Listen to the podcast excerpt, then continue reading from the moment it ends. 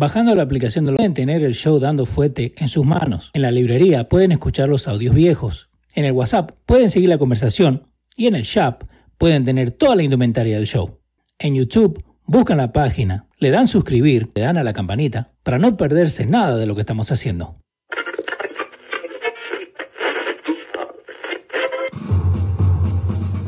Atención, el siguiente espacio tiene un alto contenido informativo. Se recomienda prestar mucha atención. El desarrollo del mismo puede resultar impactante para las mentes de aquellos que no están acostumbrados a recibir información de calidad. Repetimos, este programa puede causar traumas intelectuales permanentemente. Si experimenta enrojecimiento del rostro o comienza a salirle humo por la nariz, no se asuste. No es un efecto retrasado de la juca ni la hierba que se fumó. Es probablemente el humo de los plásticos de fábrica de su cerebro sin estrenar. No tema, pronto se le pasará. A continuación, Dando Fuente con Pedro el Filósofo.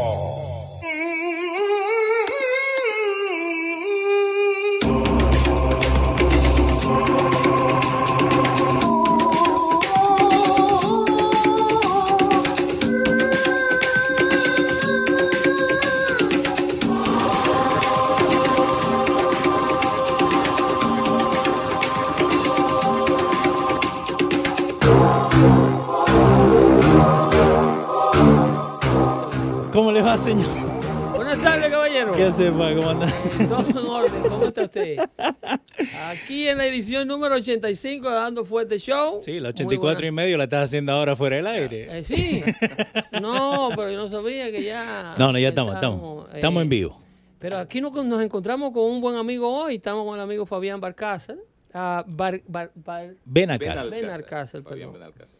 Eh, el señor Fabián Benalcázar, que nos, nos visita hoy. Y vamos a hablar más adelante del porqué de su presencia aquí en los estudios, muy importante. Eh, eh, eh, estaba hablando de lo que Leo se refería fuera Sí, del señor. aire. Eh, Leo, ¿tengo el monitor apagado? ¿Cómo? Sí, lo- Ya, ahora ya. Sí, ya. está hay. Shara, hay Pedro, Sí, todo. Tenés ahí Cándida Barro que está con nosotros, Ya. Jesús Acevedo mandándote saludos, eh, Zoe también, Federico Bastardo, William Suazo, ricas bendiciones para ustedes. Ya, ese señor que ven ahí en pantalla, como decía, es el señor Fabián Benalcázar. Y eh, está con nosotros hoy día porque el, el- señor tiene un show aquí en en perdón en los radios.com. Eh, eh, está saliendo en, en- en el network de los radios a modo de podcast y también se está Sí. transmitiendo en vivo, ¿verdad, Fabián? Ah, no, todavía no en vivo, es algo que estamos programando hacer, eh, no sé para cuándo, está todavía En estos días, en estos días. Lo hacemos. conversando. Eh, pero hago unos, unos videos cortos de más o menos un minuto donde que doy unos tips ah, acerca de diferentes temas de finanzas, ¿no? Sí, tiene una voz bien creíble. Sí. ¿eh? Voz de Tiene- locutor. Tiene voz de locutor. Tengo que probar un poquito Pero más. eh, entonces, eh, el asunto es llegarle a la comunidad con consejos de finanzas, Sí. El- eh, orientación eh, financiera, eh, eh, ¿de qué tipo? ¿Mortgage, préstamo, no, no, no. eh, pequeños negocios, qué? Yo he tenido la fortuna, la fortuna de trabajar en bancos. eh, tuve una compañía de hipotecas hace mucho tiempo. Ah, ahora trabajo en lo que es eh, préstamos comerciales. Ah, y tengo una experiencia extensa en términos de, de lo que es las finanzas, ¿verdad? Perdón que te interrumpa. ¿Préstamos comerciales a pequeño y mediano negocio o en general? A pequeños negocios es lo que más me- en lo que más me concentro. Ok, ese, ese es el bodeguero que quiere expandir, Sí. el panadero que quiere poner el frente. Sí, o aquellas personas que, por ejemplo, quieren ah, am, comprar el, el lugar donde que están en este momento rentando, quieren ser dueños del edificio, expandir su negocio. Acabo de hacer un préstamo a una compañía que compró 15 autobuses porque ellos hacen transporte público, am, a- proveen el servicio de transporte público, el transporte para las escuelas. Escolar. escolar, perdón. Sí. Em, y casualmente, cuando dijiste panadero, recién hicimos un, eh, un préstamo a una persona que expandió eh, su local. eh, tuvo o tiene un local donde que operó por los últimos 10 años eh, y, y estaba muy bien, pero ya estaba muy apretado. Y pudimos eh, otorgarle el préstamo no solamente para comprar el edificio, sino para am, eh, hacer un build-out en el edificio ah, Una para remodelación. una remodelación, ajá, para adecuar el edificio para sus propósitos y para la maquinaria que necesitaba, para la nueva aventura en cual está entrando. Crecer. Para crecer. Para crecer. Este, y las instituciones financieras con las que ustedes eh, trabajan, ¿son los bancos tradicionales Bancos tradicionales, bancos de financiamiento alternos, ah, hay compañías que hacen préstamos privados, todo tipo de préstamo ah, con lo que se le pueda solucionar al cliente. Obviamente lo que nosotros tratamos de hacer es buscar lo que más le convenga al cliente, ¿no? Lo que no queremos hacer es poner a un cliente en una situación donde que eh, se va a afectar ah, financieramente. Queremos darle esos consejos de cuales yo hablo en el show ah, para prosperar, para salir adelante eh, y tomar pasos a veces eh, pequeños y poco a poco para poder eh, seguir saliendo ¿Cuál es el, adelante. cuál es el, el- el- el error más ah, obvio que, que- que hace el empresario hispano, el pequeño empresario hispano? ¿Cuál es, cuál es la Eh, típica metida de pata? Bueno, la típica metida de pata, lo que más yo encuentro cuando salgo a hablar, especialmente con mi comunidad, es que desafortunadamente no declaramos todos nuestros impuestos. Ya. Y eso es algo que nos afecta porque no nos dan la posibilidad para seguir avanzando. Y cuando nos presentamos a frente de un banco, yo le digo al banco, tengo un proyecto, yo hago dinero, y con este dinero en, en- en la comu- en el negocio que tengo, doy de comer a mi familia, tengo casa, tengo propiedad. tengo Estoy todo- bien, Estoy bien, pero no lo puedo demostrar. pero no lo puedo demostrar. Y cuando entregan esa, esa documentación al banco y el banco ve que ahí lo que se declara es pérdida, es muy difícil calificarlo. demasiadamente difícil y eso es parte de la, de, de la guerra que yo tengo a diario con nuestra comunidad en tratar de enseñarles que no es siempre de lo más fa- favorable eh, hacer eso. ¿no? Evadir el impuesto. Evadir el impuesto. sí. No se crece. El sistema está diseñado para no dejarte crecer si no le da al tío Sam eh, su parte. Sí, eso sí es verdad. eso es verdad. Eso es un error eh, que obviamente eh, impide eh, demostrar en papel, en, en black and white, como Sí. dicen, eh, el, el tamaño de tu operación, de tu negocio. Sí. Eh, es, es algo que mucha gente cree que, que se está ahorrando un dinero porque es outsmarting the system. Claro, y, y por el momento lo está haciendo, ¿no? Hay compañías o hay personas, eh, eh, empresarios que sí se ahorran miles de dólares al año cuando declaran sus impuestos porque declaran algo mínimo.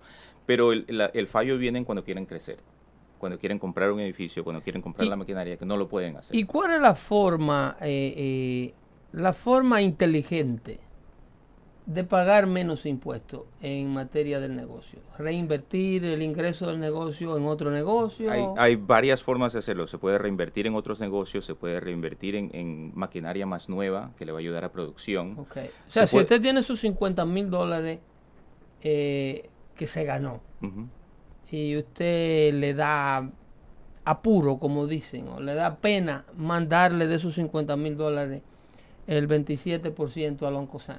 Ujú. Hacerle un cheque de, de 13 mil, 14 mil dólares y mandárselo allá. Eh, usted en lugar de, de hacerle ese cheque a Uncle Sam, usted, ¿qué puede usted hacer con esa plata? Bueno, al fin del año es un poquito ya... Y como quiera sigue pagando impuestos. Eh, Bueno, sí, los impuestos, o sea, no hay forma de evadirlos, ¿no? Se va a tener que pagar. a lo que se trata de menorizar el impacto al bolsillo. Y, una de las cosas que se puede hacer es, comprar maquinaria que pueda ayudar al, negocio a prosperar, a seguir adelantando. Porque una va a ser maquinaria nueva que no se va a romper tan a menudo, otra va a ayudar en términos en producción eh, y nos va a dar, eh, nos va a reembolsar, nos va a regresar más dinero para seguir eh, creciendo.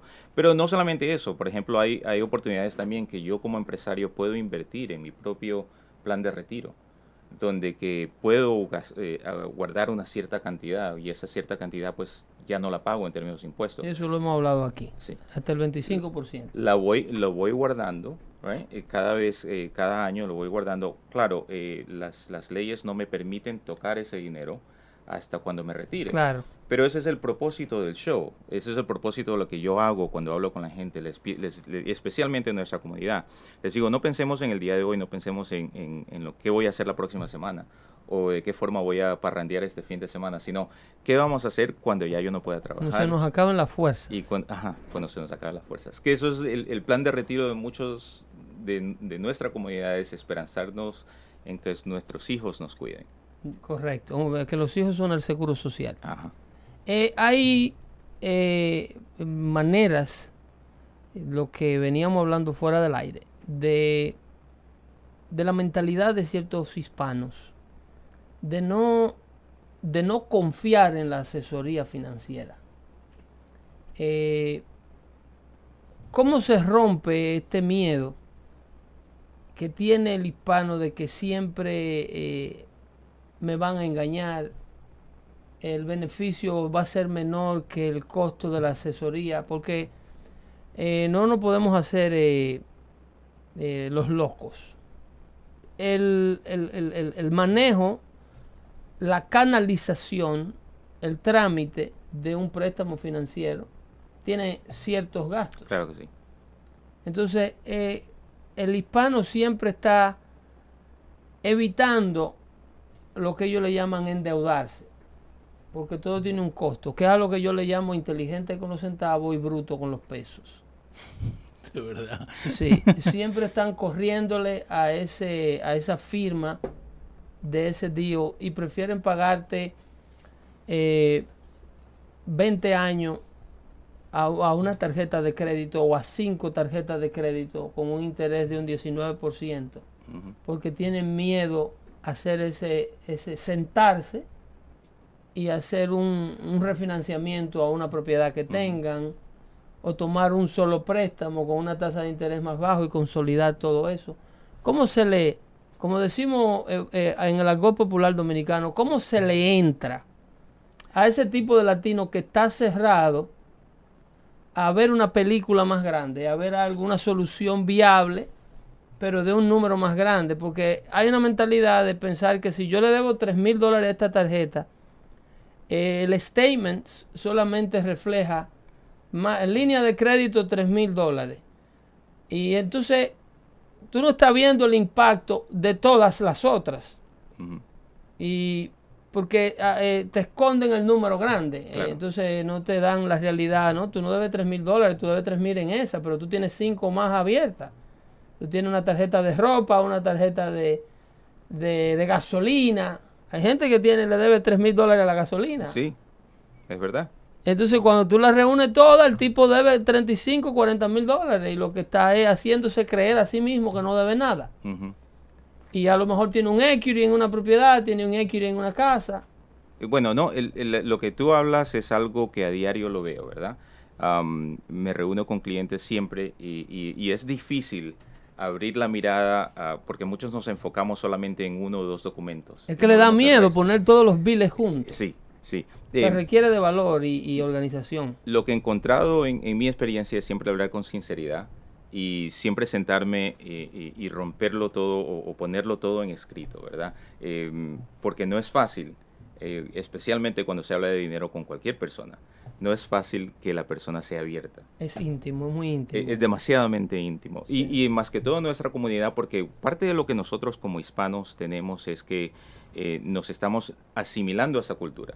Todavía no somos 100%, no estamos 100% en esa cultura, porque muchos de nosotros hablamos inglés, vivimos la vida americana, pero todavía pensamos en español o pensamos en, en, eh, en nuestra gente, pensamos en nuestra cultura, no estamos dispuestos.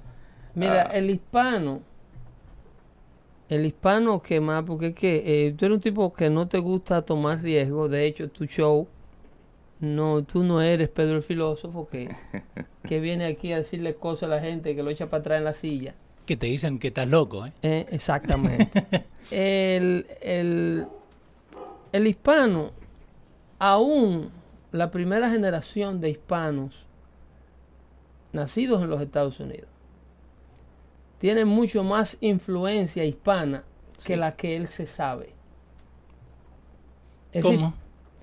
ese, ese hispanoamericano, Sí. por ejemplo, los hijos de Pedro el filósofo, eh, tú naciste acá. No. O Yo llegaste vine aquí bien cuando tenía pequeño. 11 años. Aún los que están más atrás de lo que llegamos aquí cuando estábamos jovencitos, tienen más influencia de ese mundo hispano de sus padres que el que ellos mismos se dan crédito. Ellos se saben americanos y de, de hecho muchos no hablan español o hablan un español muy malo.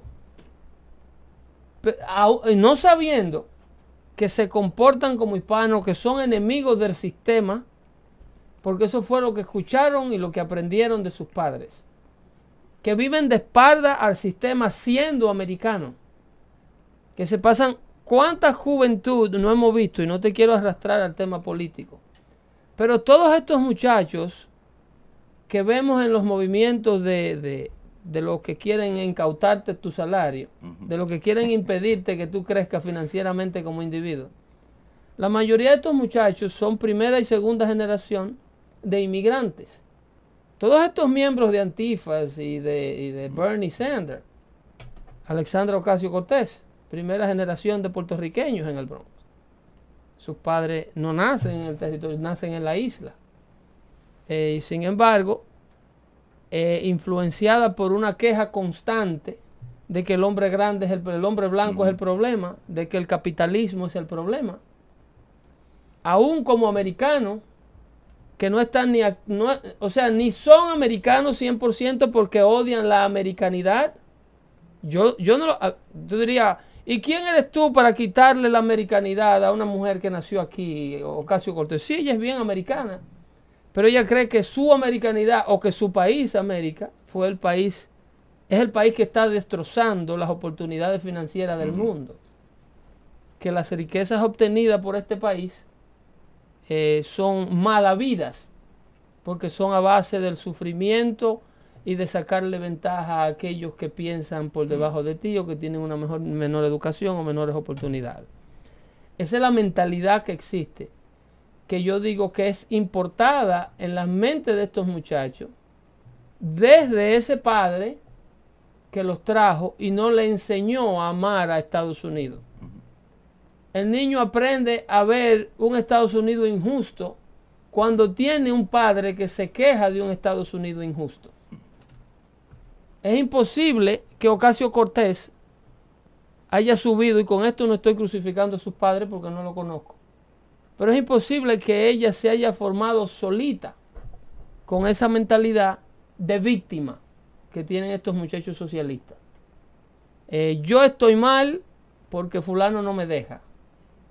Eh, la chequera mía está pelada porque no gano suficiente, porque el salario es muy poco, porque no me ha aumentado, porque mi jefe es un desgraciado. So le echan la culpa a the man. A the man. El entorno, eh, su, todo menos ellos es el culpable de su situación actual. Entonces, esa mentalidad es con la que un Pedro el filósofo eh, pelea para que aquellos que están llegando ahora, porque a nosotros nos enseñan a odiar a Estados Unidos en nuestros países. Oh, Cuando nosotros llegamos aquí y nos desmontamos del avión o de la yola o cruzamos la cerca, ya se nos ha dicho por qué equipo te dicen, tú no puedes ser fanático de los Yankees de New York. Tú eres New York Yankee, tú, you're crazy.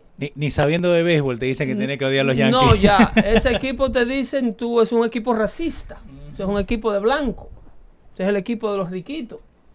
Entonces ya tú vienes premeditado a rechazar al sistema capitalista, a las oportunidades que tiene Estados Unidos que ofrecer. Entonces, hablábamos fuera del aire sobre cómo se rompe el hielo con un hispano que no se deja llegar. ¿Cuál sería tu estrategia bueno, a esa persona que, no se abre financieramente porque desconfía de lo que tú puedes ofrecerle o HR? Para mí es parte de lo que hago por medio de este show, es dar ese tipo de consejo a las personas eh, eh, para que vayan viendo, ¿no? Propiamente em, poco a poco vayan viendo cómo poder salir adelante. Eh, tengo la fortuna de que en mi trabajo las personas me buscan a mí, entonces no tengo que acudir a tratar de convencer a nadie, sino ya viene una persona predispuesta a que, bueno, tengo que escuchar lo que me dices porque necesito de tu servicio. Por eso es que el capitalismo no ha desaparecido. Ajá, eh, porque hay la necesidad. La gente lo critica, pero a todo el mundo le gustan los dólares. Eso sí. Eh. Eso sí, y, parte de lo que yo hago es proveer esa facilidad del dinero, ¿no? Busco la forma para poder eh, llegarle a, solucionar a lo que el cliente me pide. Eh, pero encuentro que en nuestra comunidad, como tú mismo lo explicaste, hay esa falta, hay esa desconfianza, no hay la disponibilidad de que las personas propiamente lleguen a, entender que hay una necesidad. ¿no? Muchos vivimos eh, desafortunadamente de cheque a cheque sin pensar en qué, es lo que voy a hacer mañana. Y, y, lo que yo estoy tratando de hacer, lo que, lo que comenté con Leo, que es mi propósito en hacer el show, es enseñar a las personas, aunque poco a poco, eh, paso a paso, se puede ir ahorrando, se puede ir rehabilitando el crédito, se puede, si tienes una, eh, una uh, idea de abrir un negocio, se puede acudir a estos mismos ah, eh, programas que existen ya, que, no hay que reinventarlos, sino que existen, donde que te pueden ayudar a formar un negocio para que seas un empresario, seas un capitalista y no un, dependiente. El show en sí tiene un nombre un poquito chistoso que cuando lo comenzamos a hablar con, Leo me pareció eh, muy bueno. Es prosperando de cheque a cheque. De cheque a cheque y, yo soy... Es haciendo esas cosas que se pueden hacer sin que tenga que pasar un milagro financiero en exactamente, tu vida. Exactamente. Con lo que estás haciendo ahora, se puede hacer muchísimo más. Porque lo que pasa es que muchas personas dicen, quisiera tener esto, quisiera llegar a ser dueño de casa, quisiera llegar a tener el, carro del año, quisiera llegar a ser dueño de mi propio negocio, pero es muy difícil, no lo puedo hacer. O se requiere un capital tremendo y no lo tengo. Y, la realidad es que no, no es. Hay personas que de la nada, en este país, de la nada pueden llegar a triunfar. Un aumento al salario mínimo eh, por parte del gobierno. Te tengo que poner una calientita. no, no podemos echar la tarde. Está bien, está bien. echar la tarde aquí hablando como dos personas decentes. Aquí nada más hay una decente. es un aumento federal al salario mínimo mandatorio ¿Es bueno para nuestras personas, para nuestra clase hispana o, es, o es, malo? Es, es, bueno para las personas si lo saben usar. Ok. okay. Eh, porque hay muchas personas que ganan, tienen un salario 30 mil dólares al año. No, pero te, te, formulo la pregunta de nuevo. A ver. Ok. Para el sistema, para todos los que habitamos aquí en los Estados Unidos, si el gobierno federal a ti como dueño de negocio o a o a Leo como dueño de negocio le dice, Señor. usted puede, eh, no puede emplear a nadie sin tener que pagarle 15 dólares la hora de mañana en adelante. Eh, usted que está en finanzas, ¿qué cree que, que, cómo se logra? ¿Usted se cree que se logra un avance en las personas que van a recibir ese beneficio? ¿O se congelarían ciertas... Ah, áreas ¿Estamos hablando del preempresario o estamos hablando del que recibe el dinero? El que recibe el dinero, la persona. El empresario siempre será el empresario. El empresario siempre va a buscar la manera de hacer dinero, porque ya tiene la habilidad. Cuando el gobierno pasa la ley y dice es obligado, es mandatorio darle 15 dólares mínimo la hora a todo trabajador. Ya ese empresario era empresario, ya era grande, ya sabía cómo tener empresa. ¿Qué va a pasar con la persona que recibe el beneficio? ¿Va a beneficiarse? ¿Va a perjudicarse? Bueno, inicialmente se va a beneficiar porque obviamente recibe más en su bolsillo, ¿verdad? Sí, va a haber un volumen. Tiene más disponibilidad de ese dinero. Pero eh, es lo que estaba diciendo en antes, hay que saber usar el dinero, porque ¿qué es lo que pasa con el empresario? Tú mismo lo dijiste, el empresario sabe avanzar y el empresario sabe que si al producto que él estaba vendiendo X cantidad, ahora para producir ese producto tiene que pagarle a sus empleados a 15 dólares a la hora, ¿qué es lo que va a pasar con ese precio? Va a subir. Entonces, eh, lo que yo alcanzaba a comprar antes con 12 dólares, la hora, 12 dólares la hora que ganaba y ahora que tengo más, tengo 15, creo que puedo comprar más. Pero ¿qué es lo que pasa? Los productos van a comenzar a subir de precio también. lo que se le llama inflación. Una inflación. Entonces, el, truco es aprender qué hacer y, eso es lo que trato de hacer con, por medio de lo que hago, ¿no? Es, ese eh, tratar de enseñar. En otras palabras, perdona que te interrumpa. Si usted no sabe ahorrar ahora que gana 9 la, la hora, no lo va a hacer cuando gane 15. Usted no va a saber ahorrar cuando gane 15 la hora. Usted va a gastar como una persona que gane 15 ahora como está gastando que gana nueve. Y, te doy el ejemplo perfecto. Yo tengo amistades con cual me crié y, comenzamos a trabajar a la misma edad, comenzamos a ganar el mismo dinero. Tengo amigos que ganan 120 mil, 150 mil dólares al año y viven como peor que, que amigos que ganan 40 o 50 mil dólares. Sí, al año. sí, se ve muy a menudo. Y no, y no eh, ahorran, no tienen un futuro. Se ve muy a menudo. Tienen vida más desorganizada, tienen más deuda. Sí porque el dinero puede ser eh, el peor enemigo tuyo si no sabes usarlo. Entonces, eh, el, ¿qué, qué se puede ver? O sea, ¿qué se puede hacer en lo que hacemos? O sea, eh, esa persona que gana ahora 500 dólares semanales, ¿cuáles son los truquitos que se pueden hacer para, para ello empezar a agarrarle amor al ahorro? Primero, ponerse en la mente en que no estoy ganando más, estoy ganando... Lo que, eh, ¿Me estás hablando que si le suben el sueldo? No, no, ya nos Oh, fuimos no. de ahí. Ok, ya nos fuimos de ahí. Ya puedes dejar de, de relajarte. Ok. Eh, Um, esa persona que, que se está administrando ahora con 500 dólares y vamos a decir que tiene años que no llama a su compañía de seguro a ver si califica para un seguro más bajo. Hay, hay diferentes ¿Qué cosas que hacer hay ahora? diferentes cosas que se puede hacer. Una de las más fáciles que les puedo decir a todas las personas que, que- que tomen en cuenta es eh, proponerse de pagarse a sí mismo primero. ¿ok? Eh, en vez de, y sea una, una pequeña cifra, digamos un 5%, un 10% de cada cheque que llegue Eso es al pequeño empresario. a, la a cualquier persona. Aún tú seas empleado. Aún uno sea empleado, uno recibe una, suerta no- una cierta nómina todas las, todas las semanas, me llega X cantidad de dinero, yo sé que tengo que de ahí pagar la renta, sé que tengo que pagar la luz, tengo que pagar eh, el teléfono, y si no pago la renta, la luz o el teléfono, me quedo sin casa, No, sin hay- hay electricidad. consecuencias. Entonces hay que pagarlo. Sí. Y, y es chistoso porque antes se pagaba de un teléfono 20 o, o 30 dólares al mes y ahora se paga 100, 150 dólares al mes. 150. Si tú no tienes dos muchachos que se antojan de un iPhone cuando van a la tienda y te ponen a pagar 15 mensuales. Y- Entonces, y de siempre una- quieren el XL, el que sale no, nuevo. ninguno quiere el Alcatel. de una forma u otra eh, hemos podido am, eh, lidiar con esos precios que han ido subiendo, pero nunca nos hemos propuesto a decir, bueno, X cantidad al mes yo la voy, o a la semana yo la voy a guardar para mí mismo. Entonces, una de las cosas que cuando trabajaba en un banco le decía a todas las personas es, tengan una cuenta corriente, una cuenta de cheques, pero también tengan una cuenta de ahorro. Ya. Y a esa cuenta de ahorro todas las semanas apenas le pagan, de ahí saque 20 dólares o 50 dólares o lo que pueda, Una cuenta de ahorro sin tarjeta de débito. sin tarjeta de débito que no la pueda tocar. Exactamente. Que y no esta filosofía de stick to the cash. También, obviamente, porque Pagar en efectivo es bueno. para mí es la mejor idea. La mejor idea porque lo que te... El, el crédito es... Yo vivo del crédito. Yo vivo de los préstamos. Correcto. ¿Ya? Yo gano una comisión por sacarle un préstamo a una persona. Sí. Pero para mí, si una persona puede comprar algo en efectivo ah, y, lo, y tiene la disponibilidad del efectivo, siempre y cuando eso no le afecte el resto de lo que está tratando de hacer, es la mejor forma de hacerlo. ¿Cuál es la ahorra- importancia? ¿Perdón? ¿Cuál es la importancia de dejar los plásticos en la casa? Bueno, en es una que- gaveta. Es que el plástico, es, el plástico te da la facilidad de comprar. No es lo mismo poner la mano en el bolsillo y decir, aquí tengo 100 dólares y solo me puedo gastar 100 dólares. A poner la mano en la billetera y decir, aquí tengo una tarjeta de crédito, yo me puedo ir y gastarme 5 mil dólares. Cuando vas a un Best Buy y, y ves Yo- un televisor, Yo lo he explicado acá. eh, lo que pasa es que quiero que lo escuchen de Ah. la voz de una persona así con la voz gruesa, con, Sí.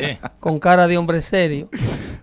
Este, pero Más serio que nosotros. las tarjetas fueron eh, diseñadas para crear a un Para consumidor facilitar. alegre, sí.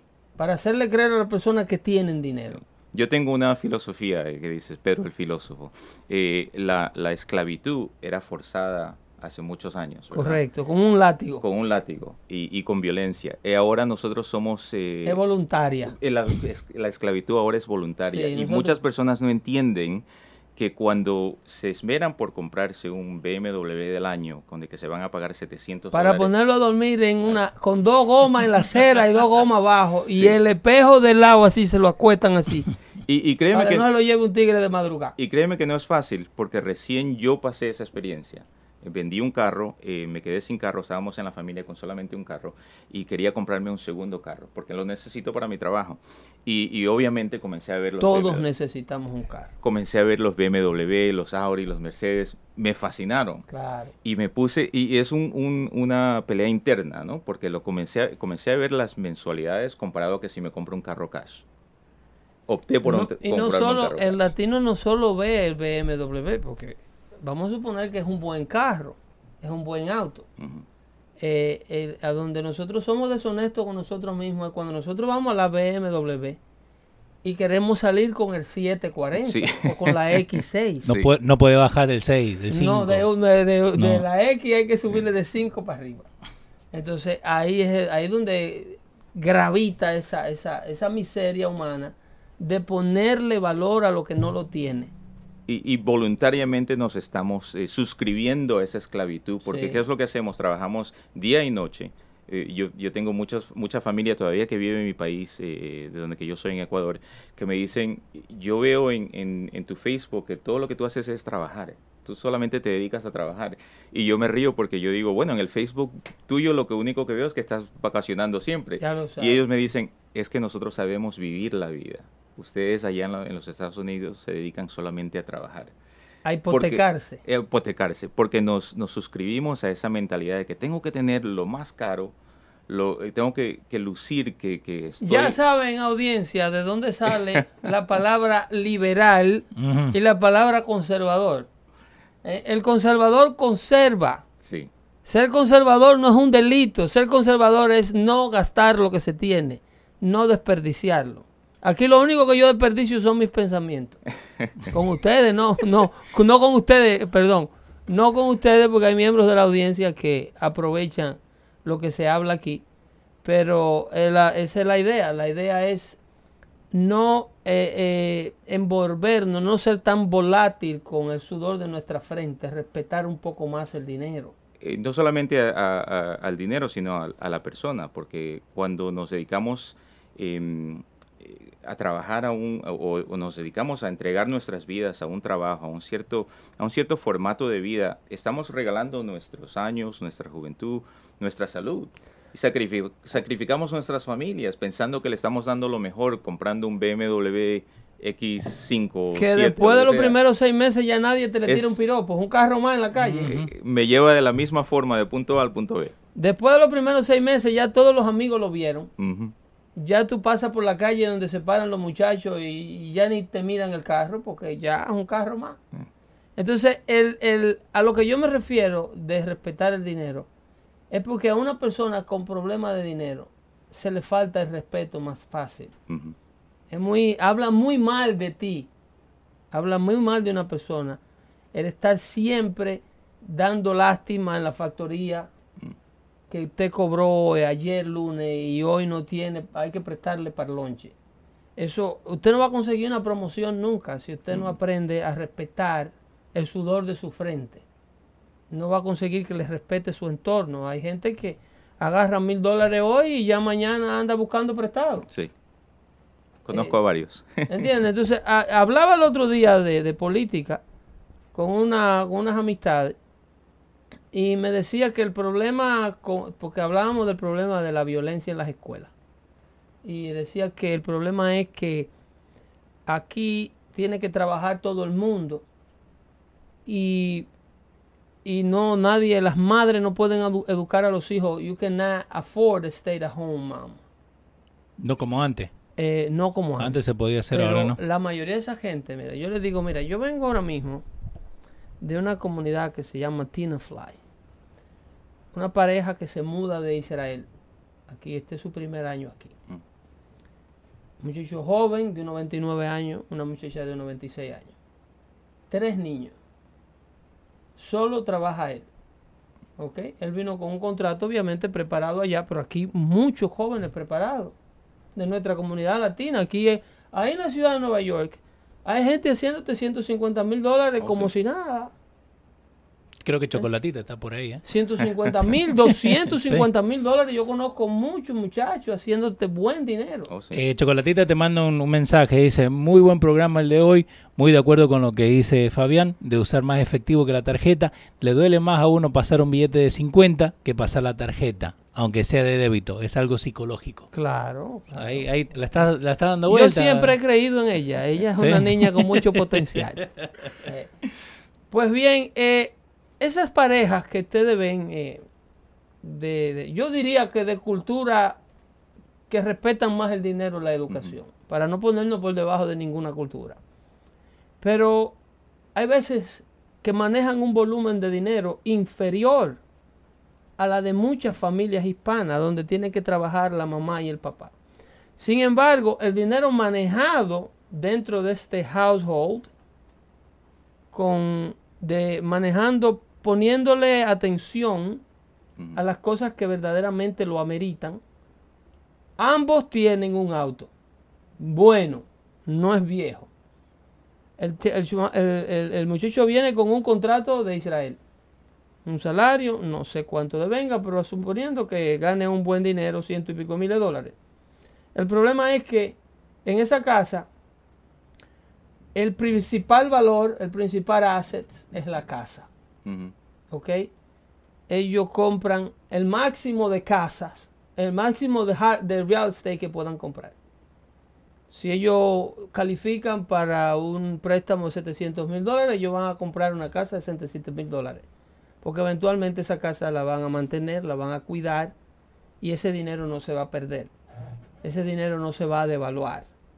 No es lo mismo que comprar el BMW, que cuando tú lo tiras del driveway ya vale dos pesos menos. Dos mil menos vale. Si se lo devuelven para atrás al dealer y ya te lo quieren agarrar por dos mil menos. Entonces, eh, ese, ese, esa importancia a la casa, pero el resto son cositas básicas. Eh, eh, un espaldar de cama de Netflix, de, de, de ¿cómo se llama? De De, Bob's. Cra- de Craigslist. Ah, Craigslist, ok.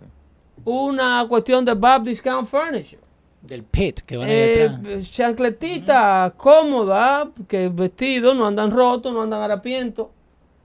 El latino te quiere dar dos mil dólares por una cartera Louis Vuitton. O una correa Louis Vuitton también. Entonces, No, no, para la, correa de cuál es, la correa que te gusta decir vos? esa es la de Ferragamo. Esa, la de Ferragamo, Ferragamo. Eh, entonces, para después quejarse. Yo conozco personas, yo conozco camioneros. Con un nivel de ingreso, con un que manejan un plataje, que meten una cantidad de horas, pero estos muchachos se te sientan una tarde a dialogar un lunes después del trabajo y se bajan dos litros de chiva 18 como que como que no, no. Y así no se llega. Así no se llega. Entonces, no es cuestión de controlarle la vida a todo el mundo. Yo sé que estos consejos financieros usted no lo da con ese con ese énfasis que yo le pongo. Usted es un poco más democrático. Pero es que a nuestra gente hay que sacudirla. suave. A, nos- a nuestra gente hay que tirarle un balde de agua fría. Y a veces siguen en desacuerdo contigo, Oh, sí. pero agarran el consejo. ¿Tú me entiendes? Ese, no, porque tú eres un extremista. Entonces yo le digo, sí, pero te mudaste del Bronx a Zaroz. Te mudaste a Tenafly. Te hubiese quedado comiendo cheque allá. Yo lo veo de cuando nosotros empezamos el proyecto donde Luis. Que siguen criticando todos tus puntos de vista, pero siguen prestándole atención a todos los consejos que, y a todas las cosas donde eh, you make sense. De las cosas que tienen sentido no se pueden rechazar. Por eso es que yo vengo aquí a coger la crítica de todos ellos.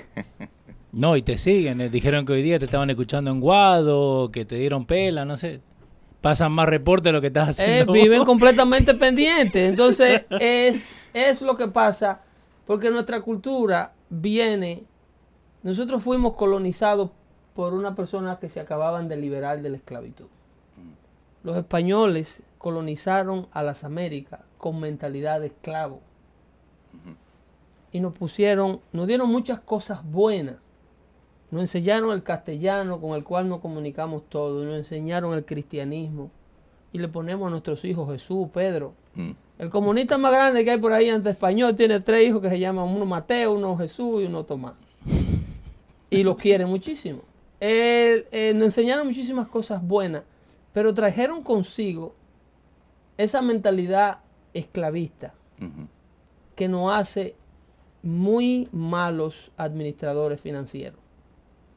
Aún con dinero, nuestra cultura hispana tiene una mentalidad de pobreza. Yo te digo, no sé en Ecuador, de donde tu familia es oriunda, pero en Dominicana tú le preguntas a una persona, ¿cómo te va? Y te dicen, ahí, ahí. Más o menos. Más o menos. Y sí. tú le estás viendo la casota, los hijos estudiando en colegio privado. Los ¿Cómo está la cosa? Aguantado. Regular para el tiempo. Porque cuando los moros eh, gobernaban a los españoles, lo tasaban al máximo. Y los españoles no podían exhibir lo que ganaban o lo que hacían o lo que producían. Tenían que siempre estar escondiendo y hablando en secreto. Señor, en el 1492, cuando Colón llega aquí, todavía se estaban librando las últimas batallas en Castilla, lo que hoy día es Madrid, la capital española, las últimas batallas de expulsar a los moros del territorio español. Las últimas batallas de, de, de ya no quiero ser más dominado por una cultura ajena. Y así vinieron ellos aquí. Entonces, nosotros tenemos que saber, para curar una enfermedad, ¿De dónde viene? primero tenemos que saber su origen y de qué que estamos enfermos. Nosotros estamos enfermos de hambre en materia económica. Nuestra enfermedad, la primera enfermedad que nosotros tenemos para ser malos administradores financieros se llama hambre vieja. Y lo he escuchado que has hablado de esto anteriormente. Óyeme, nosotros siempre estamos eh, poniéndole valor financiero a lo que no tiene. Guardando cosas que no deben ser guardadas, aferrados a cosas que no sirven. Un ático lleno de disparate. Que no se pueden votar esas cosas. Por eso si usted no quiere votarlas, no compre No las tantas. compres. De, de ahí viene la idea de que tenemos que guardar todos los cables. Todo. Porque yo tengo mi cajita chiquitita de cable, ¿viste? Pero también hemos, Bueno. conocemos gente que tiene un montón, Es- que no quiere tirar ninguno. ellos hay que prestarle más atención al cable que se necesita. Ajá. Y cuando se compra, se compra bueno. Por ejemplo, una cultura que piense y administra bien el dinero, te compra un reloj y lo hereda el nieto.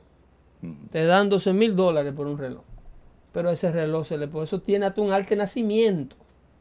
Nosotros, nosotros gastamos los 12 mil dólares en reloj en los primeros tres años porque compramos 250 de a 300 pesos. Cada vez que pasamos por una vitrina, ese se ve bonito para unos zapatos azules que yo tengo. Rían, 300 pesos. ¿Usted va a hacer eso con un Rolex? No, compre poco, compre bueno y conserve. Ni conserve, sí. Dame tú un consejo a mí ahora. Ay, no, pues es que me dio bastantes. No, mira, acá, Entonces, está- dime, ajá, acá- Leo. No, tenés bastante gente ahí que está dando información, pero la, la conversación está buena. Eh, Cándida Barro está volviendo a lo que estaba hablando recién de las tarjetas. Dice, actualmente hay compañías que te obligan a pagar con tarjeta y no quieren cash. Sí, hay un libro que se llama The War on Cash. No pero ¿por qué hacen eso? ¿Por qué? Bueno, para las compañías les, le- eh, financieras les, les beneficia que uno Mm. pague con tarjeta. Gasta 30% más en estadística. Eh, Claro, gastas mucho más, eh, te sientes más libre a poder, al poder gastar y por ende vas a comprar más. Claro. Ah. La facilidad, por eso existe Amazon, por eso existe eh, Whole Foods, donde que ahora está eh, vinculado con, con, ah, con Amazon, donde Sí. que puedes ir a comprar y, y básicamente todo lo haces por medio de la aplicación. Sí. Y, y te sale al fin del mes de tu, de tu cuenta y ni cuenta te dice cuánto gastaste. Y lo quieren eliminar el cash, el billete. Sí, si voy a decir que 30% más lo que están gastando no, con no, la pero tarjeta. lo quieren eliminar. Y están, eh, eh, eh, por ejemplo, si tú depositas más de 5 mil dólares en efectivo en el banco, te cobran un fee si es cash. ¿De verdad? Pa- Para los negocios, Sí. sí. No. Si tú llevas 5 mil dólares Ajá. cash allá que te lo cuenten, Es- el banco cobra un fee, de que un convenience fee. sí. Eh, La muchacha Cash. dice que suda mucho contándolo. Es un cash handling No, fee. no es una máquina que lo cuenta, pero igual te lo Una cobran. vaina que se inventan ellos porque no quieren que tú manejes efectivo. William Guerrero está diciendo, yo soy una persona que no ahorra nada, pero ahora voy a pensarlo dos veces. Así que gracias por la Ahí información. hay un alma, un alma ganada. Ahí estamos, andamos bien. Ahí está el señor William. Y Hay que proponerse metas, Claro que sí. trazarse metas, porque el ahorro tiene que tener una razón de ser o no. Claro que sí, o sea, hay que tener eh, para qué estoy ahorrando y por cuánto tiempo lo voy a ahorrar. Y una de las cosas que hay que hacer es, eh, de la misma forma que uno se sienta am, todos los meses a, pagar las cuentas, sea pagar la renta, los biles eh, eh, que se tienen que pagar, la electricidad, el, el teléfono, de la misma forma uno tiene que hacer, eh, trazar esa meta de sentarse mínimo una vez al mes si está casado, hablar con su esposo o su esposa de, de cómo están nuestras ah, cuentas financieras, cómo estamos eh, en términos de lo que estamos eh, teniendo de entrada y lo que estamos gastando. Y hacerlo en bonanza. Y, y si tenemos... Porque hay gente que espera que le corten el cable Ah, para él entender que tiene que ahorrar. ¿Tú me entiendes? claro. Que de hecho a mí me pasó una vez. ¿De verdad? Sí, sí, sí. No, a Sí, vos, cuando- Pedro. Cuando estaba jovencito, Ajá. tú sabes que tú te despiertas y, y tú sacas la cabeza así para ver la hora. Sí, Para saber que te tienes que levantar. Y tú miras para la caja del cable. obvio. Y cuando tú la ves con dos ceritos. Se olvidó Es de que no te está llegando cuando señal. tú la ves con dos ceritos fue que se lo llevaron. ¿Tú me entiendes? Bueno, hoy en día el teléfono. Entonces, y cuando llego, levanto para llamar al cable y, y se deben 490 dólares de cable. Digo, pero ¿y qué es eso? Ese es un, atraso el mes que viene y este mes que está due. Digo, estamos consumiendo casi 300 dólares mensuales de cable. Digo, vamos a, revisar el paquete. Sí. Eso. Y yo lo dejé como en, como en 60 pesos mensual. Después Sí. tuve que poner uno, dos o tres, porque hay unos canales que no se le podían quitar a la suegra. Que eran ¿Cu- cuáles? los de los países. ¿Cuáles? Galavisión. El paquete No, de los no, países el que vale como el 9 de- dólares. Sí, como es de... de- Telefutura, Doctor Apolo y toda esa gente. Entonces tú no puedes. Entonces, pero le quité, le quité un dinero. Le digo, no, Claro. es que paquete, ah, que usted tiene Star, que si yo qué. Digo, Sí. ¿cuándo fue la última vez que nos pusimos a ver una Y película? la, la misma siete Nosotros cuando películas queremos ver una película vamos al cine. Exacto. ¿Con qué tiempo veo? ¿Y que si Star? Es que- que... si HBO? que si Cinemax? Ahora- Hasta Playboy. No, no, Pedro. Lo tenía, digo, Sí. vamos a ver que se- le, re- como le quité como 40 dólares mensuales al paquete de cada. No, porque usted tiene el paquete premium, digo, premium. Claro, güey, sabes que yo llevo ya yo con fax tengo. cuatro, cuatro años en mi casa sin cable. Yo lo que hago, yo veo a Netflix.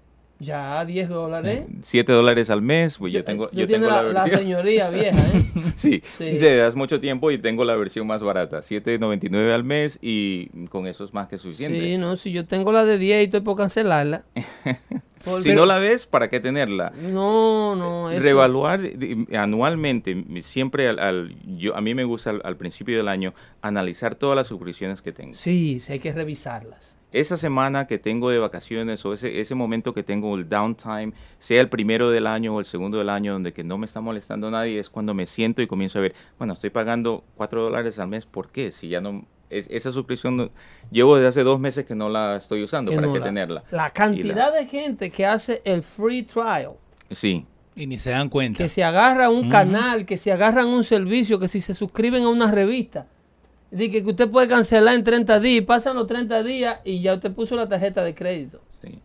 Y tienen cualquier cantidad de membresía que por vagancia no se sientan con la persona donde se suscribieron, con la institución, lo que sea, a cancelar eso. eso. Eso- Y están votando 40 y 50 dólares mensuales sin prácticamente darse cuenta. Y eso es cosa de hábito, ¿no? Eh, Una de las cosas, eh, uno de los temas que tocamos o que hablamos en el show no hace mucho era acerca de esos hábitos. Eh, ponerse en el son de tener hábitos buenos, hábitos de revisar las cuentas, hábitos de no suscribirse a, a situaciones donde que después de dos o tres meses me van a comenzar a cobrar. Si, si comenzamos a, a- a- a y el tener, roaming y la data. a tener en cuenta esos El- el- hábitos, El, roaming y la data. Yo cogía data ilimitada. Digo, pero ven acá. Yo tengo wifi en la casa.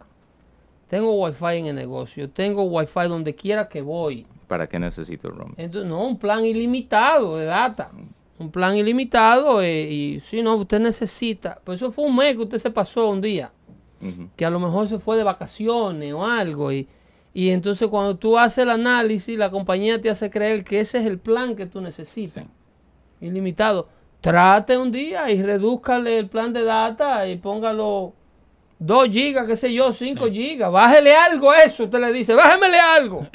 Pero, y Está muy alto. eso es bueno lo que está diciendo Fabián, de que uno saque por lo menos un día al mes para fijarse Para estas revisar, cosas. sí. Ujú. Al Para año él dice que lo hace. Bueno, para revisar las suscripciones, un día al mes se debe de sentar con su esposo o su esposa para revisar las cuentas. Y si es soltero, Eh, bueno, si es soltero, eh, si es soltero con un amigo, una, un familiar, decirle, mira, yo quiero eh, que me mantengas honesto en lo que yo estoy haciendo y yo te voy a mantener a ti honesto en lo que tú estás haciendo. Así que una vez al mes nos citamos, vienes a mi casa yo voy a la tuya, tomamos un, café y comenzamos a, co- a conversar de cuánto yo me estoy gastando y cuánto yo estoy gana- eh, cuánto estoy ga- ganando y cuánto me estoy gastando. Y si tú ves que yo me paso, dímelo.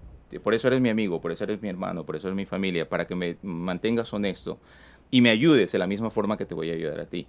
Porque las cosas es difícil de hacerlas solo. Cuando uno se levanta en las mañanas a hacer ejercicio, no hay nada mejor que si hay un compañero que le esté se- alentando para que corra un poquito más o haga un poquito más de ejercicio. De la misma forma las finanzas. Si es soltero, búsquese una pareja o alguien con quien hacerlo. un, un eco. Alguien, Y- y- somebody that checks on Y you. otra cosa, no es lo mismo, por ejemplo, yo entrar a Best Buy y decir, me voy a, com- a comprar esa televisión de 60 pulgadas que me vale 3 mil dólares y me la compré y la puse en mi... Que tú entrar acompañado con alguien que te dio un codazo. O tener que decirle o saber, conchale, ahora en, en dos semanas me tengo que reunir con Pedro otra vez. Me va a comer ese tío. Yeah. Me va a molestar. me va- Me va, a, co- me va a poner en las cuatro esquinas. Sí. Y, y- y de esa Importante. forma nos mantenemos eh, honestos, nos mantenemos Sí. a- al día con lo que tenemos que hacer. Pero es, es, es de encontrarse con una persona que tenga la misma, el mismo pensamiento, La misma mentalidad. la misma mentalidad. Eh, se ha dicho, por ejemplo, se sabe que tener varias líneas de crédito abiertas, obviamente sin agotarlas, aumenta tu puntuación de crédito. Siempre y cuando no las use, sí, os mantenga el uso. eh, por debajo de un 35%. Pero ¿es recomendable eso en realidad? Es recomendable Tener no ser- tanto dinero disponible que no es tuyo. Es recomendable, eh, de- sí, porque enseña que uno tiene la habilidad para- Solvencia, eh, que, tiene te, la que te solvencia resiste. y tiene la, la habilidad de poder manejar esas líneas de crédito. Una persona, sin responsabilidad. La responsabilidad. Por eso sube la puntuación de crédito. Sí. Pero si se enferma un tío, Bueno, ahí es el problema. Lo bueno es de tenerla, pero no comentárselo a nadie. ah, pues, Eso. ¿eh? ¿Eh? Porque el que se gana la lotería tiene Pero familia. eh, no es una tentación y hay una responsabilidad Claro. más grande. Yo nunca he sido partícipe de abrir una línea de crédito personal ni se diga. Yo solamente lo que yo nada más cojo fiado para el negocio. Yo nada más cojo fiado lo que yo le voy a vender a otro que me va a dar algo para atrás. Eso es. Es- en, en términos de líneas de crédito, um, la mejor, el mejor momento para pedir dinero prestado es cuando usted no lo necesita.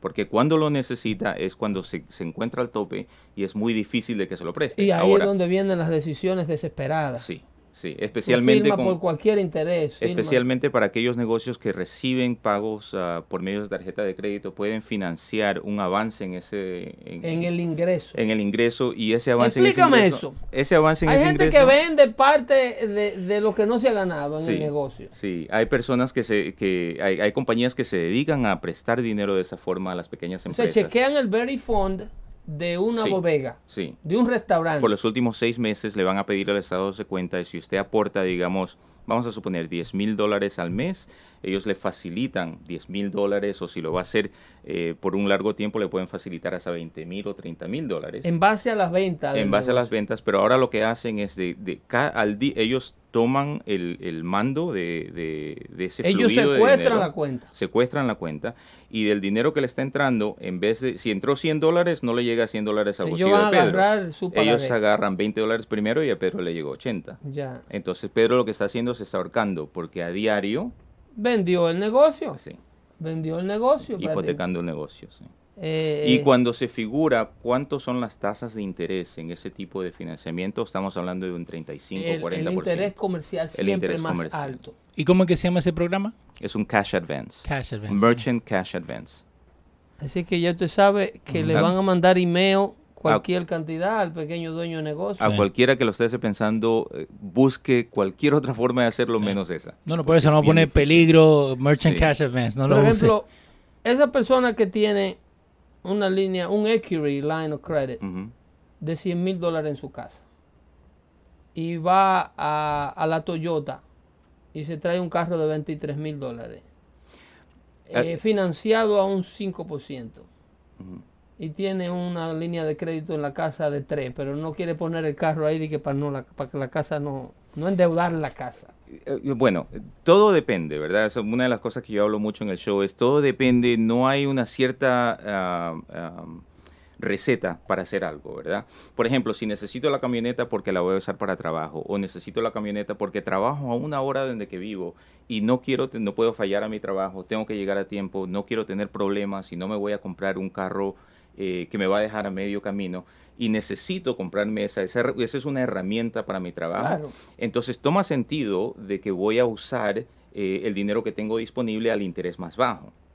¿no? Y el que me, llegue a mi bolsillo, me afecta a mi bolsillo de menos forma. Ahora, si me voy a comprar una Toyota y, y me voy a comprar un Ford Runner o, o un No algo de clase. Yo, yo no te lo digo, eh, o sea, no, no, no es para enfocarme en, lo, en el auto como un artículo material. Un automóvil es esencial. O sea, eh, o lo tienes o no lo tienes. El automóvil aquí, el que no lo tiene, tiene es mucho menos eficiente. Una persona sin automóvil tiene que levantarse más temprano, llegar más tarde, pierde un tiempo en la transportación pública, si no tiene que gastar un dinero en Uber. Es cuestión de comprar ese automóvil que va de acuerdo a su necesidad. Como tú dices, que no te dejen el camino. Que sea. Ahora lo que yo te pregunto es, si tú tienes una línea de crédito garantizada por tu casa a un 2% de interés, a un 3% de interés. 100 mil dólares ahí, idling by, Ujú. sentado. En realidad, esa, esa, esa no-brainer, uh, ir al dealership a comprar un carro financiado por un banco eh, eh, de afuera por un interés más caro. En lugar de pagar ese carro con la línea del crédito que es más barata, porque el banco te va a prestar ese dinero más barato porque está garantizado por la casa. El préstamo del auto siempre va a ser un poco más alto, a menos que tú tengas un crédito excelente. Ahora están dando cero financiamiento y eso. Lo que es eh, sí y no. Y, y- y la razón por qué te digo no es porque es un arma de doble filo. Porque eso te da la disponibilidad de decir, bueno, ahora puedo hacer algo más con ese dinero. Mira la facilidad con cual pude hacer esto. Tengo la, ah, como el pago mensual es mínimo y no me forza a salirme de ese de esa deuda rápido, porque acuérdate que un, un- un préstamo de, de un carro eh, se termina Cinco en cinco años. 30 en la o en, o en tres o en tres años, lo que en una línea de crédito son 20 años. Sí. Eh, Y la línea de crédito, por la mayoría, al principio es intereses solamente. Los primeros 10 años son intereses solamente. O sea que el pago mínimo que estás haciendo, donde dices, wow, mira lo que me estoy ahorrando, comparado a lo que me hubiese gastado por acá, a lo que estoy pagando por acá, aquí estoy pagando 100 dólares al mes, acá iba a pagar 400. Eso solo tendría sentido si tú agarras el préstamo del- del carro, lo pones en la casa, pero pagas ese préstamo con la misma agresividad que pagarías el préstamo Ahí si sí. fuera un banco cualquiera. Ahí sí. Una disciplina que es muy difícil tener. Es, y la disciplina, y es ahí donde que pongo la cautela, ¿no? La, di- la disciplina, y es la razón por cual me, me dedico a hacer el show, es porque estoy tratando de enseñar eso, estoy tratando de enseñar esa disciplina, la disciplina que nosotros desafortunadamente como comunidad no la tenemos. Correcto. Hay comunidades de diferentes eh, eh, eh, nacionalidades que son súper disciplinados. Yo tuve inquilinos en una casa que tenía ah, de, de China que eran, pero al, No, no, no. Yo diría que eso es, eso, eso es un tipo de cerebro que está alambrado de esa manera. Y, y nosotros como comunidad, no sé si es que no tenemos la, la información. Y, y yo am, cuando voy a la casa, visito a mis padres, me gusta ver la televisión con ellos. La información que nosotros vemos en el canal 41, canal 47, ah, no es una información que nos ayuda a salir adelante. Y eso es lo que Esa- cuando hablé esa con... información nos ayuda. Sí, pero no a qué, nosotros. Pedro? ¿A qué nos ayuda, Pedro? Esa nos ayuda a salir a- hacia, detrás, Ah. hacia atrás.